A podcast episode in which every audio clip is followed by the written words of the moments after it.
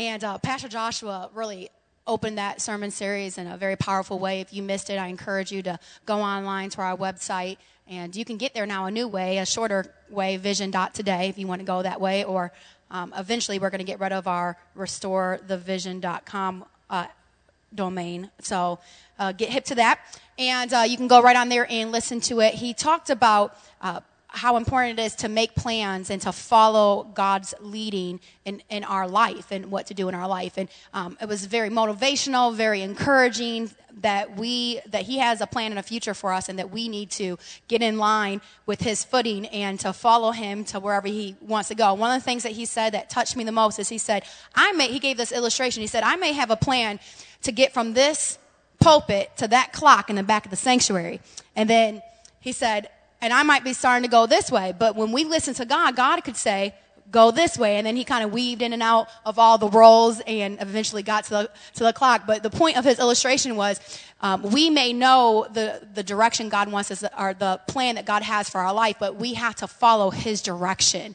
And so I thought it was very powerful. And so when, when, Pastor Josh told, told me that this is what he felt the Lord was calling us to, to talk about in the next several weeks, I said, okay, Lord, and, and when it's my turn to speak, what do you want me to speak about concerning what's next? And I kind of feel like I'm going to go in, a, in a, a different direction today, because the Lord said sometimes we need to know what to do when it's what's next, when we're going through a rough time. And so the kind of the what next I'm talking about is kind of like when you're going through things, you know, we've all been there before where, say, the car breaks down and then you take it to the shop and it's more expensive than what you think it's going to be. And then you have to use money that you set aside for something else to fix that. And then, lo and behold, your refrigerator broke down too. And then you, then your kids are having some problems, and then you get a call from the doctor and you're going through some things and didn't realize you have a sickness that you're battling, and you just want to throw your hands up in the air and say, what's next? That's the kind of what next I want to talk about today.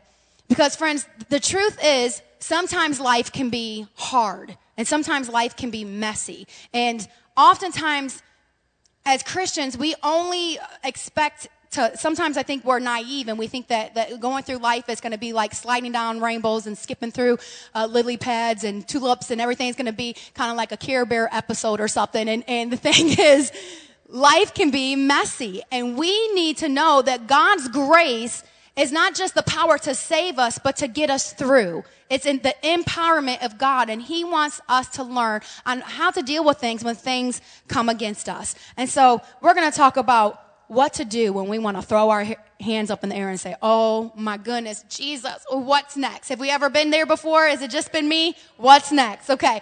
And so we're going to break down that word next as an acrostic, because, you know, that's how I like to do. And not only are we going to break down the word next as an acrostic, but we're going to learn from one person in the Bible that really could explain to us the whole concept of going to God and saying, what's next, Lord? And that's Joseph. And so we're going to go to the Old Testament, the very first book in the Bible, the book of Genesis. And I'm going to summarize a lot of the story of, of uh, the true account here of Joseph. But if you want to go back and read it all, it's from chapters thirty-seven to fifty.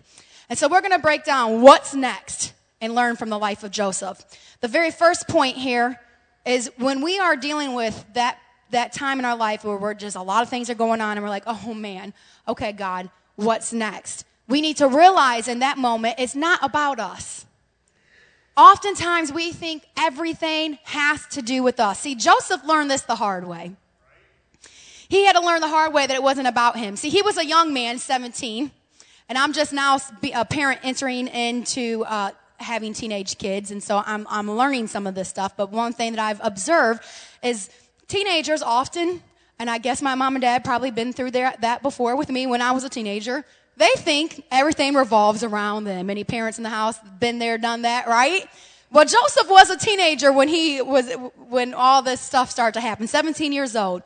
And God started to speak to him.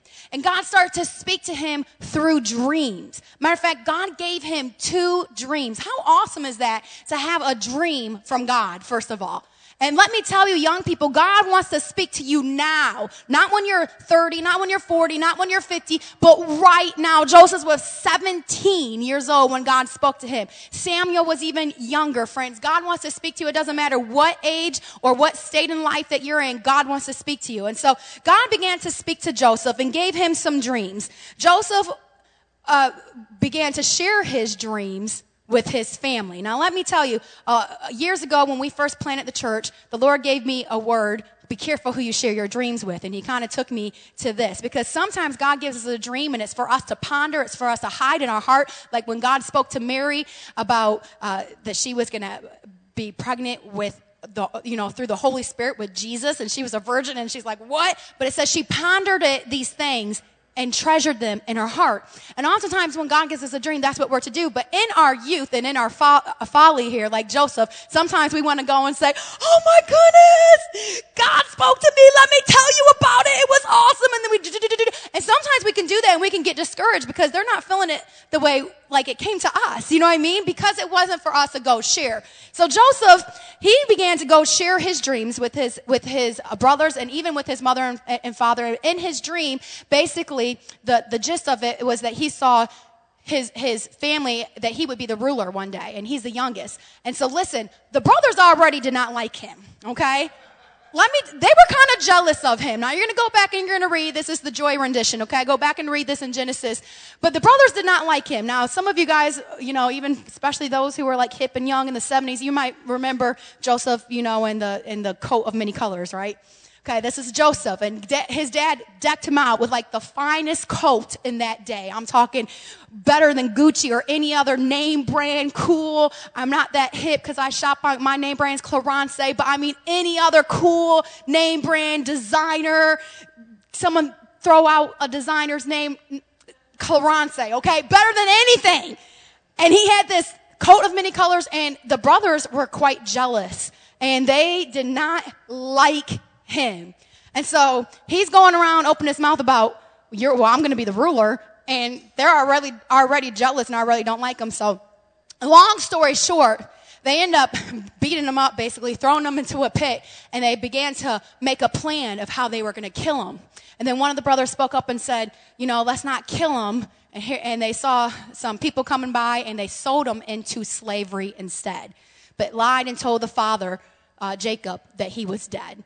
And so Joseph went through some stuff. Can you say some stuff? I mean some. You talk about sibling rivalry. I mean, this is like to the next level of some stuff, right? At this point, he's probably throwing his hands up in the air and like, God, you gave me the dream. I'm sharing what you gave me. What's next? My brothers beat me up. They throw me into a pit. They leave me there. They're talking about me. They're hating on me. And then all of a sudden, I'm in chains on my way to Egypt as a slave. Joseph had his dreams. He, what he had to realize is his dreams were less about his stature and more about God's sovereignty, friends. See, when God speaks to us, it has less to do with who we are and more to do with who he is. But oftentimes when he speaks to us, we interpret it by, well, who are we? And we make it about us instead of about him. And that's why when we sing the song today, I Surrender All, it's so important because, listen, God wants all of you, not part of you, all of you. And when he speaks to you, it's really about his sovereignty. It's about what he desires. And so Joseph, unfortunately, had to learn this the hard way. Joseph was sold as a slave in Egypt and all kinds of terrible junk happened. And yet Joseph learned to keep the focus on God because he realized it was not about him. See, things didn't go as planned. He had a dream, but it didn't go as planned, right? I understand this because there is times that God has spoken to, to me personally about some things. And it seems like it never quite happens the way we plan it to happen. Matter of fact, ten years ago when the Lord, and before that, fifteen years ago when Pastor Joshua and I first got married, we knew it was on our heart to plant churches. And we thought we're going to go to Cleveland. We thought we're going to go do this and do that. And we never thought we would have plan it the way that we planted this church ten years ago. And from that experience, I realized when God calls us to plant more churches, it's probably not going to look like what we thought it was going to look like, because God's ways are above our ways, friends. And we have to trust that though we plan in our heart, the Lord determines our steps. And though God gives us dreams and he gives us visions, it doesn't happen the way we always think is going to happen. But God, friends, he is sufficient. The scripture, Second Corinthians four seven says, but we have these treasures of clay to show that this all-surpassing power is from God and not from us. Can you say not from us? What's not from us? The all-surpassing power of God.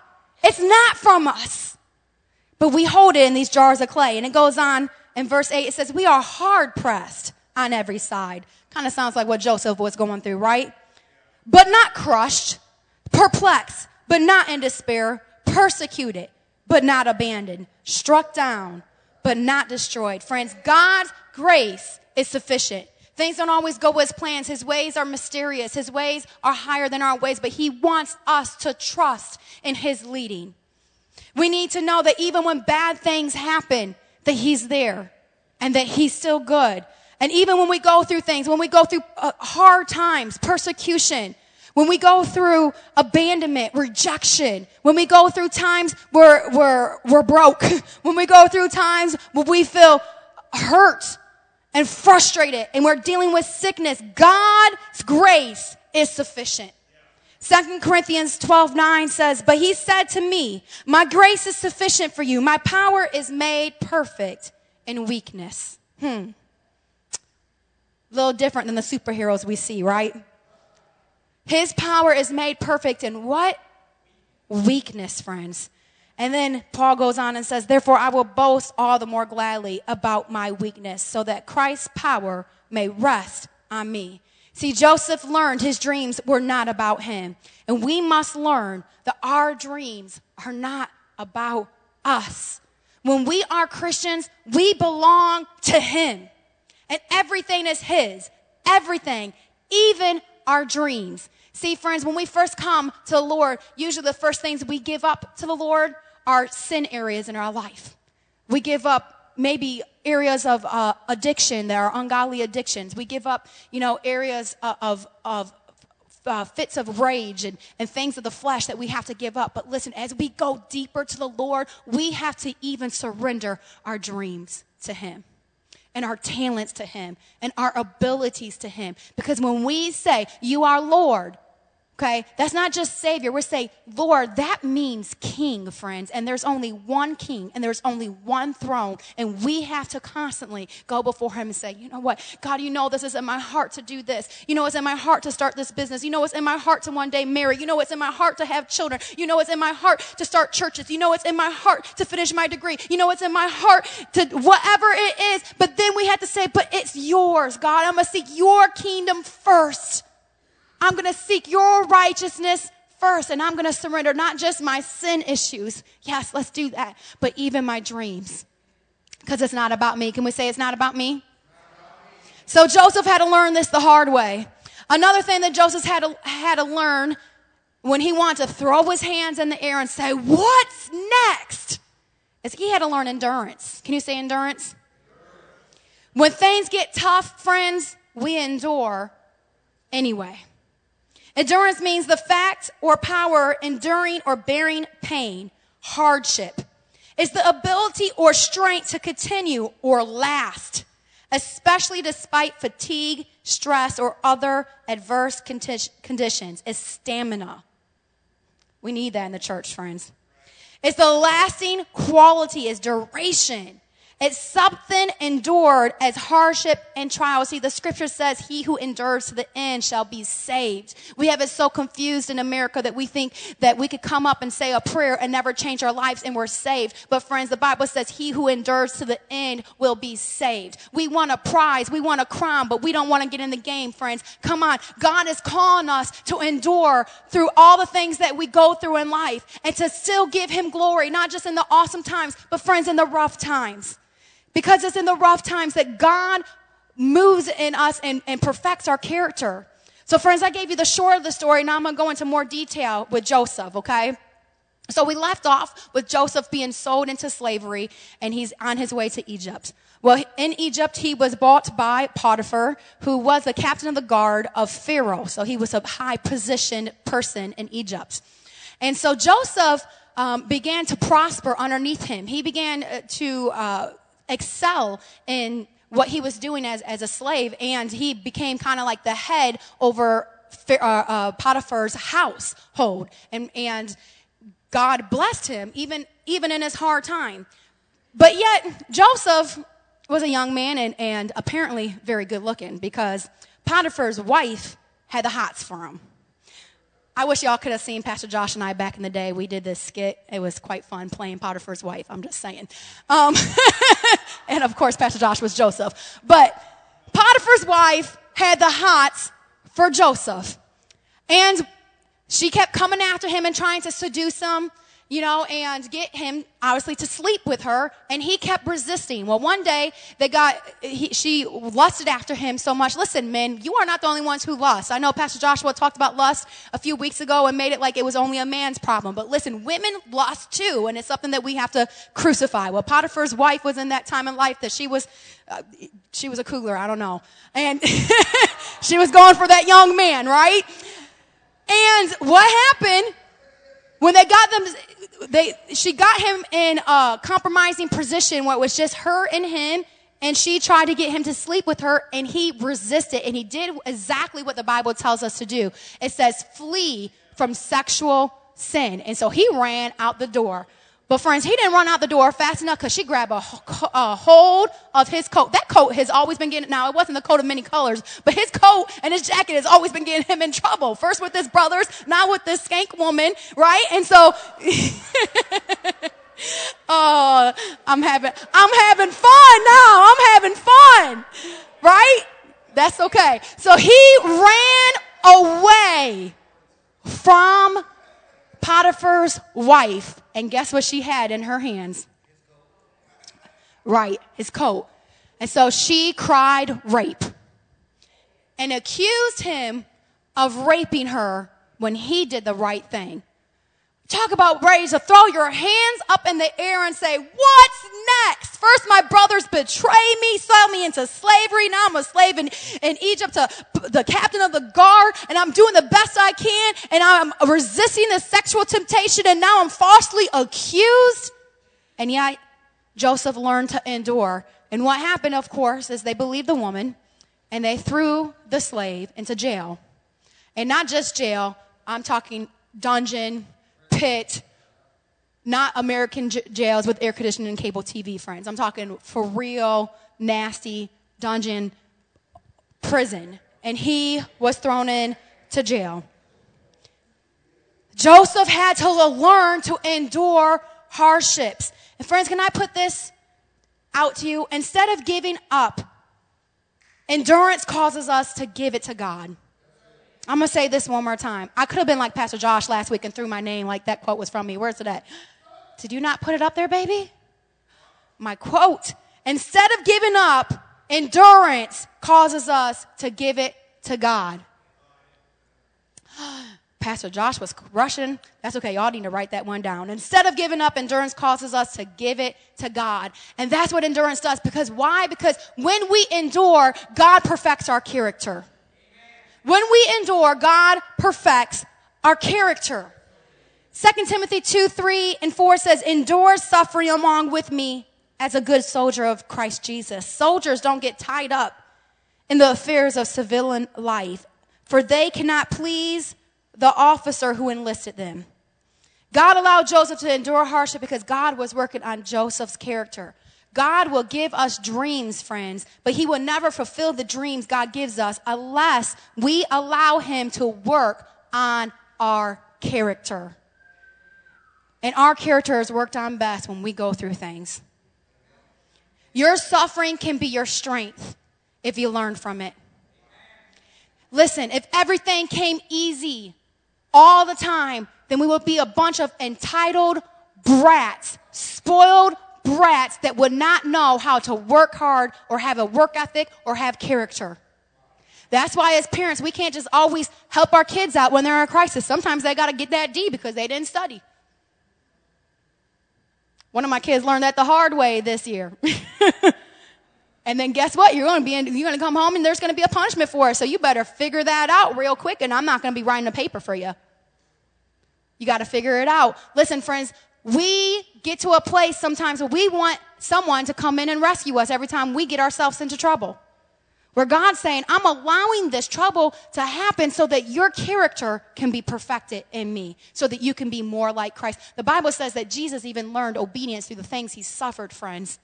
Suffering is part of God, it's part of what God uses to perfect our character. Is it fun? No, it's not fun. But God perfects our character through that, and he makes us more like him. That's why the scriptures we used in the video beforehand, James chapter one, is that consider it pure joy when you go through trials of many kind, because eventually it does produce godly character in your life, friends. So Joseph had to learn to endure. And then he also had to learn, and I'm using my creative license for this X one here, as an example to others. Oh, y'all like my creative license here? Yes, he had to learn to be an example to others. I couldn't think of an X word, y'all, so we just we just put E X. Joseph had incredible character, and that was an example to others. Listen, friends, Joseph could have been in that prison complaining and whining. You know, the Bible says to do all things without complaining and whining. That's a scripture we say a lot in the Hester household. Do all things without complaining and arguing and whining and all that stuff. We're supposed to be, uh, we're supposed to have the attitudes of Christ Jesus and shine like the stars in the universe. He could have been in prison. I mean, falsely accused and thrown into prison. A lot of people are in prison because they done did something stupid and they're complaining and whining. But he was falsely accused and, and learned uh, to allow God to perfect his character. And so he was in prison. Could have been all Mo, Mo was me. And I believe this is where a real test came. He was in prison and he could have just said, you know what? Forget God. Forget my brothers. Forget Potiphar. Forget his wife. Forget Egypt. Forget all this stuff. I'm just going to rot with a bad attitude and die. I don't even care. But instead, he still honored God. And God used him even in prison. Friends, sometimes when you are in the deepest darkness in your life, God can still use you. Sometimes where you feel like you are bound and there is nothing and you're not even walking in freedom yourself, God can still use you. And sometimes it's in those places in your life where you feel the most hurt and darkness and loneliness and, and uh, by yourself that God wants to do the biggest miracle. And that's what happened to Joseph. He was in prison and, and two, two others came to prison. It was Potiphar's cupbearer and Potiphar, or not Potiphar, excuse me, Pharaoh's cupbearer, bearer, and his baker. And they start to have dreams. Now, Joseph understood dreams because Joseph had dreams, right? But this time, he interpreted dreams of two other officials of Pharaoh, and he interpreted them correctly. He said the cupbearer was going to be restored to Pharaoh's palace, and the baker would die. And it came to pass, just like Joseph said. But when it came to pass, guess he told the, he told them, hey, remember me when these things come to pass. But they didn't remember. They were happy about their freedom and forgot about lonely Joseph in the prison. He could have been super bitter, right? He could have been super bitter, super mad. Like, God, you give me the, you give me these dreams and look where it puts me. You give me the ability to interpret dreams and look where it puts me. But instead, he kept his attitude trusting the Lord. And eventually, the cupbearer remembered Joseph when Pharaoh himself began to have some dreams. And all the wise men and all the musicians in the, the palace and in the country could not interpret Pharaoh's dreams. And the cupbearer said, please forgive me. There is one other. He's in prison. He's a Hebrew slave. His name is Joseph. And Joseph was taken out of prison and, and brought before the Pharaoh. And listen, friends, this was God's hand on his life. He interpreted his dream. Seven, you will have seven years of famine, but you will also have seven years of plenty. And God used that ability, that gift that was finally completely surrendered to the Lord and his character perfected. And at this place, God elevates Joseph to second in command after the king, after Pharaoh. And God, but I don't think that would have happened, friends, if he did not already learn to be an example by his attitude in prison and being falsely accused and never giving up hope. And so Joseph's character and work ethic is an example to everyone to follow. Can we say the same thing about our character? Can we say the same thing about our work ethic? See, because Second Corinthians eleven one says this, follow my example as I follow the example of Christ. Joseph learned to allow others to follow his example as he followed God. We must learn to do the same. Can we say we are the kind of Christians we wish others would emulate? Because if not, then I would encourage you to go before the Lord and say, God, what's in me that, that needs to change? Because I don't want other people to have what I have. Because as Christians, we should want others to have what we have. We should want others to follow our example as we follow the example of Christ. And if we can't say that, friends, then we need to go before the Lord and ask him to do a good work in us, because maybe there's some character that still needs to be perfected.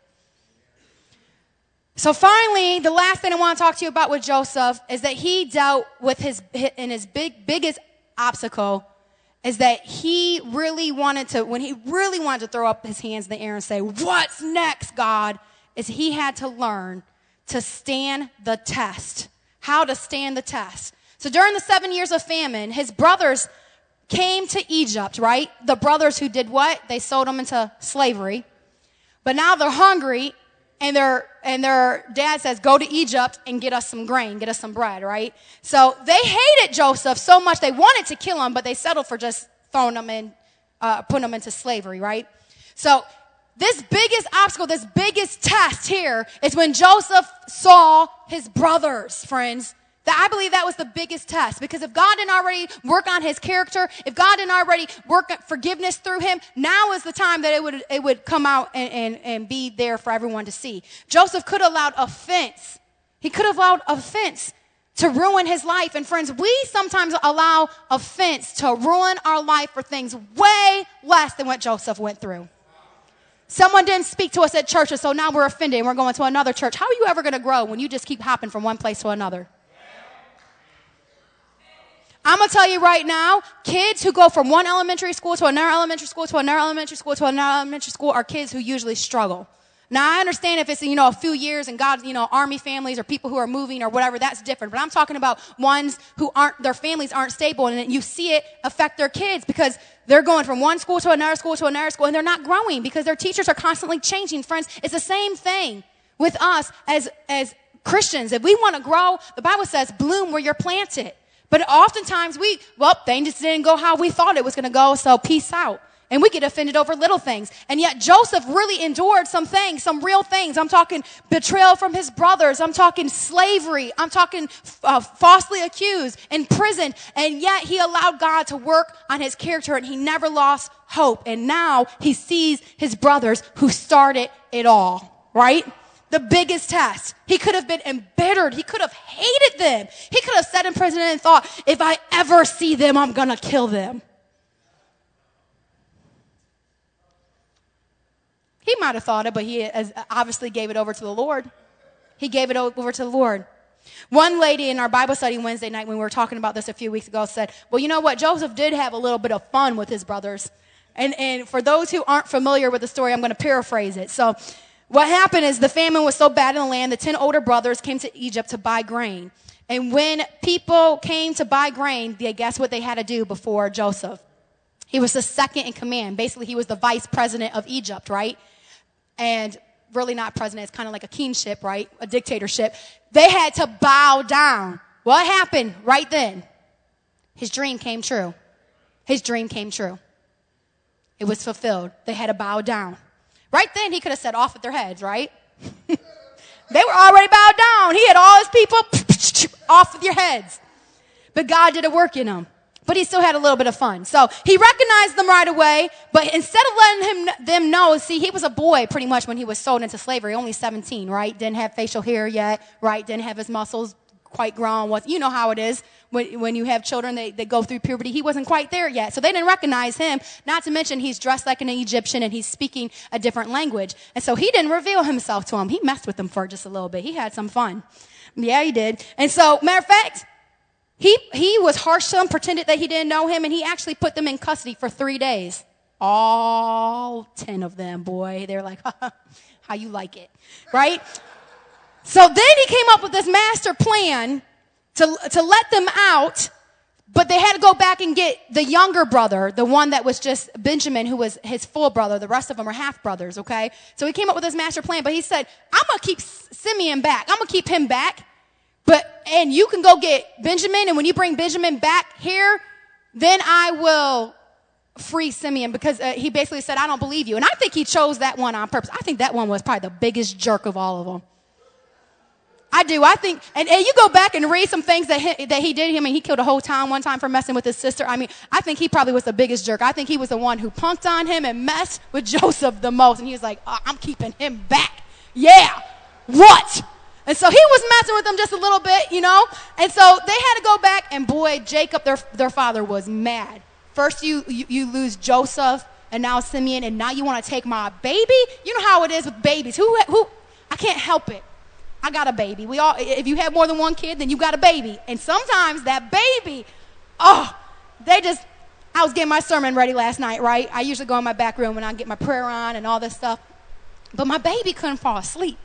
And so he kept coming in the room. He's like, Mommy, I want you to sleep with me. I skilled. I need you to sleep with me. And so eventually I just got up. I said, okay, I'll just get my sermon together upstairs. Took my laptop. I was praying. I went upstairs. And Josh called me a sucker as I'm walking up the stairs. Oh, my goodness. You just let him rap you. Right. Hey, he's only my, he's going to kindergarten next year. He's only my baby for so much longer, right?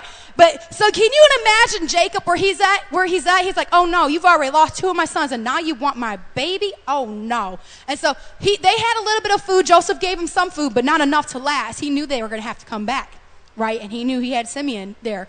And so eventually their food ran out, and Jacob finally are, granted them permission to go back. And Judah said, listen, I will be held personally accountable if I do not bring Benjamin back to you. And so he uh, went ahead and said, go, you know, go get some food. And so they're back on their way to Egypt, right? You think at this point Joseph would be like, finally, like, I'm your brother. Nope, nope. He messed with them just a little bit longer, right? So he, they, they got there. He freed Simeon. He gave a big feast for all of them.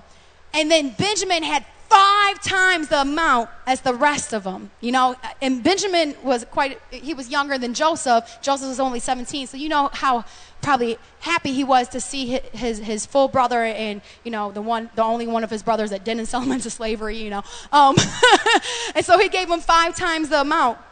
But then he went and sent them on the way, and he put their money back into their bag, and they didn't realize it. And, and uh, or, or no, he put a cup into uh, Benjamin's bag, right? And so he brought them all back. He sent his guards after them, brought all the brothers back, and said, whoever has stolen my silver cup, they're going to go in prison, right? And so they, they open all the bags, and guess who had it? Benjamin. He's testing at this point. Joseph is testing his brothers to see if his brothers had changed.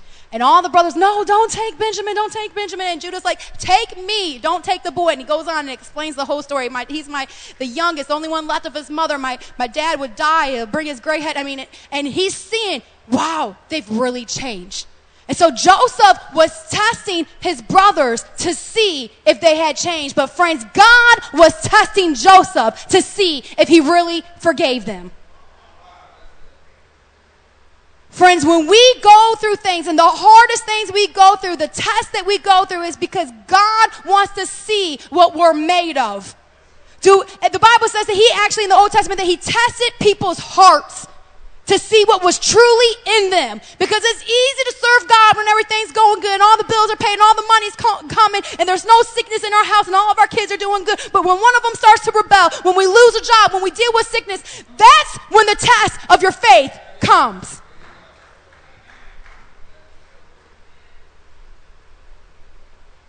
Joseph finally revealed himself to his brothers. And what Joseph said to his brothers when he revealed his true identity proved that Joseph passed the test and that he truly forgave them. In Genesis forty-five, four through eight, then Joseph said to his brothers, come close to me. And when they had done so, he said, I am your brother Joseph, the one you sold into slavery, into Egypt. And now do not be distressed and do not be angry with yourself for selling me here, because it was to save lives that God sent me ahead of you. Friends, sometimes you go through things, and sometimes you can be angry and bitter towards people and think it was their faults, but God allows things to happen because he wants to use your test as a testimony. He wants to use the things that you go through to save lives, friends. For two years, it says, for two years now, there has been a famine in the land, and for the next five years, there will be no plowing and no reaping. But God sent me ahead of you to preserve for you a remnant on earth and to save your lives by this great deliverance. So then, it was not you who sent me here, but God. Do you see how Joseph's heart had changed? It was not you who sent me here, he says to his brothers who sold him into slavery, but God. Friends, sometimes we go through things and we want to be frustrated at the systems that put us in those things. We want to be bitter still as grown people towards our parents, our dad who wasn't there, our mom who abandoned us. We want to be upset about the, the husband that we married that was no good. We want to be upset about our childhood, and we're in our thirties and forties, sometimes in our fifties, still bitter towards things. Friends, we need to let it go because God allows things to happen so that his character can be perfected. God allows things to happen in our life so that we can love him, not just in the good times, but in the bad times too, friends. Friends, sometimes our biggest tests are put there by the ones we love the most. Come on. God uses family to refine us. He uses marriage to refine us. He uses our children, our parents, our sibling, even our in-laws. God will use, especially our in-laws sometimes, right? God will use these things to refine us, to make us more like him. Can we truly love God? Can we truly forgive? Can we let go of bitterness? Can we let go of offense? See, when my kids fight with each other, I remind them of this scripture in First John four twenty. It says, whoever claims to love God yet hates his brother or sister is a liar. For whoever does not love their brother or sister who they have seen cannot love God who they have not seen. Mm. I remind my kids that when they want to bicker and fight about things. How, I'm like, you remember that time we just, that special time we just had with God? How are you yelling at and, and mad at your, your sibling who you see, right? But sometimes we're, we're the same way as adults. We're like, God, I love you, and we're praising him, but then someone does something, doesn't text us back right away, doesn't like our Facebook page. Come on, we've become so surfacey. we've become we've become so shallow as Americans and Western Christians that we've got to get to a place to say, man, I truly love, I truly forgive. I'm going to let it go. We've got to let go of all bitterness, rage, and truly forgive. Forgiveness is a test we all need to pass. Let me say this again. Forgiveness is a test we all have to pass because God says, unless you forgive others, you will not be forgiven. It's a test we all have to pass, friends. Even when people don't deserve forgiveness, we have to forgive anyway. Man, that's hard. If Joseph can do it, his life is an example for all of us. We can do it. I want to end with this scripture. It's James one twelve. It says, blessed is the one who perseveres under trial because having stood the test, having what? Stood the test. That person will receive the crown of life that the Lord has promised to those who love him. Friends, I want to encourage you in this. I want to encourage you in this. A lot of times we want the crown. We want, we want the winning championship. We want the prize, but we don't want to get in the race. You can't have the prize if you don't get in the race. You can't have the crown unless you endure to the end. Let the Lord do a work on you. Would you stand to your feet with me today?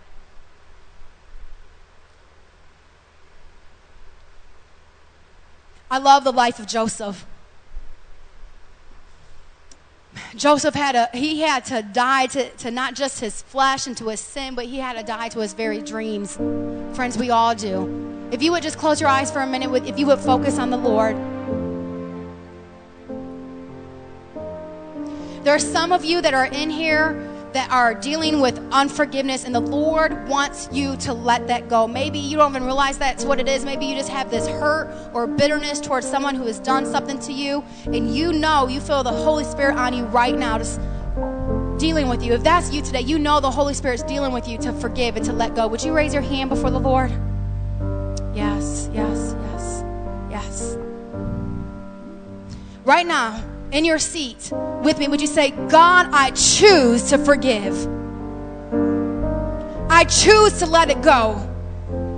I choose to release that person to you.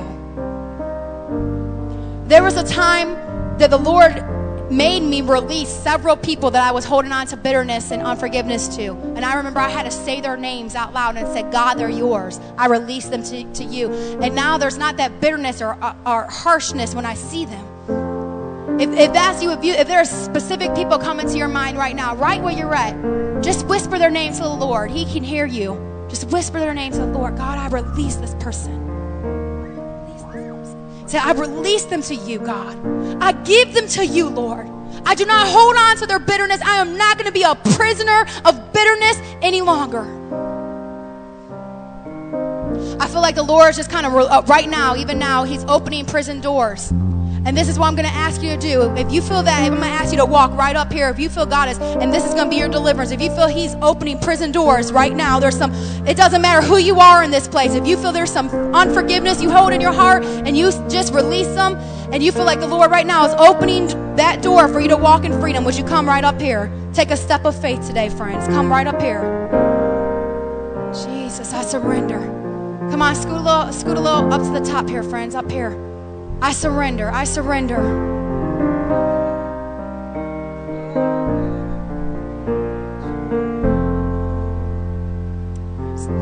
Friends, I also believe there's some people in here today that they have a dream, they have a vision. There's, there's something in their heart that they know that God has called them to do, and they've been discouraged along the way because it hasn't happened the way they thought it would. If that's you today, would you raise your hand before the Lord? Friends, don't lose hope. Don't lose hope.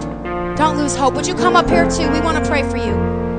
Sometimes it's that step of faith. If you would get up out of your seat and come on up, we want to pray for you. We want to pray for you. We're going to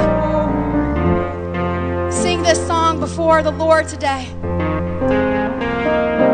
And if you would just be patient for just a minute, don't all dash out the door at once because God wants to do something in the hearts of people. A prayer team already, if you could come up, get some oil. We're going to anoint you. We're going to pray for you. God wants to do a work. But I want to speak a prayer over everybody. Could you, everybody just lift their hands before the Lord? If, Heavenly Father, I just speak a blessing over your people today, Lord. God, I thank you've called them to be the head and not the tail. God, I thank you that you've called them to have Christ-like character and a Christ-like attitude even through hard times, Lord God. Every single person who is struggling, every single person who's discouraged, God, I pray that you would lift their spirits, that you would lift their head today, that they would walk out of this place, Lord God, empowered by your Holy Spirit to do what you've called them to do, Lord. Fill them and touch them with your love today. In Jesus' name.